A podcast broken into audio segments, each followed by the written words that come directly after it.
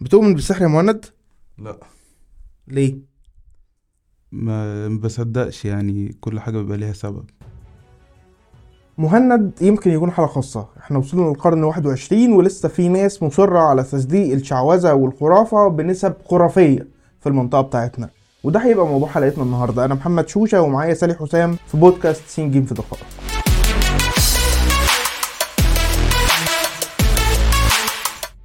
سالي، محتاجين يعني ممارسات الناس بتختلف، فمحتاجين نحط تعريف الاول لايه اللي ينفع يندرج تحت مصطلح الشعوذة. هي الإيمان أو التصديق بقوة أو قدرة أشخاص على أنهم يسببوا الأذى عن قصد بوسائل خارقة للطبيعة. ده التعريف المختصر اللي جاي في دراسة في نشرة البلوس العلمية، وإن كان في تعريفات أكثر تفصيلا زي المؤرخ رونالد هوتون اللي قال إن في أغلب الثقافات في خمس شروط لازم تتوفر عشان تقولي على الحاجة دي سحر أو شعوذة أو نوصف الشخص بأنه ساحر. أول حاجة إن يتم استخدام اللي هو بين قوسين بقى السحر لإلحاق الأذى أو النحس بالناس. اتنين، ان الساحر بيكون بيتصرف ضد المجتمع. تلاتة، بيكون وصف لفعل او طقس غير اخلاقي بمعايير المجتمع ده. أربعة، الشخص ده بيكون بيستدعي كائنات خارقة للطبيعة مصنفة كقوى شر. خمسة، يكون الشخص ده دخل في طقس او ورث المعرفة دي من ساحر اخر. طيب بحسب كلامك يا سيري، انت بتقول ان معظم المجتمعات بتؤمن بالموضوع ده، صح كده؟ طبعا. اه طيب ايه اللي مخلينا بقى نقول ان الموضوع موجودة عندنا في الشرق الأوسط، يعني ما زينا زي غيرنا؟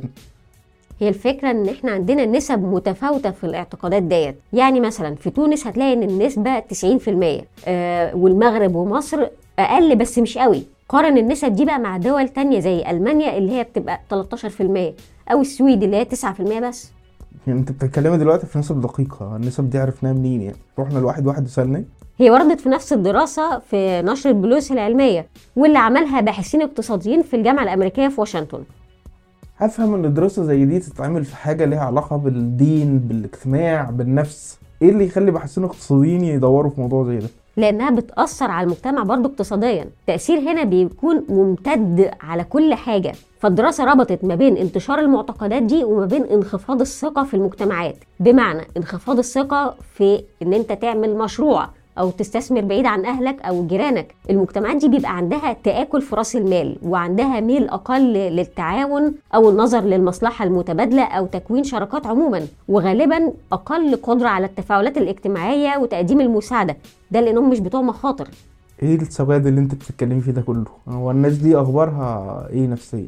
يعني زي ما انت متوقع، دي مجتمعات بتنتشر فيها النظرة التشاؤمية للعالم. وبحسب مؤشر السعادة سنة ألفين وتسعتاشر كان الناس في المجتمعات دي أقل رضا عن الحياة عموما، وكانوا شايفين حالتهم الصحية نفسها مش تمام، وبيغلب عندهم الشعور بالقلق والحزن أكتر من الاستمتاع والضحك على مدار السنة. كمان في نقطة مهمة، كان الأشخاص في المجتمعات دي أقل قدرة على اتخاذ القرارات بحرية، وعندهم ميل يقولوا إن كل حاجة قضاء وقدر والدنيا ريشة في هوا، ومش ان انت يعني تشتغل وتنجح ولكل مجتهد النصيب بقى.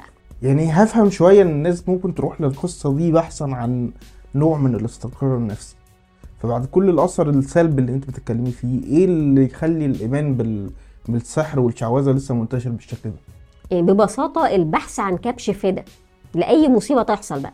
يعني مثلا في ناس بترمي مشاكل زي العقم على السحر، فتلجأ ساعات للسحر نفسه كوسيلة للعلاج. وفي مجتمعات في أفريقيا شايفة إن الإيدز كمرض بيجي بسبب السحر، وده لأن الإيدز لحد دلوقتي عند بعض المجتمعات لسه وصمة، وسمعة المريض فيه بتبقى ملاحقة.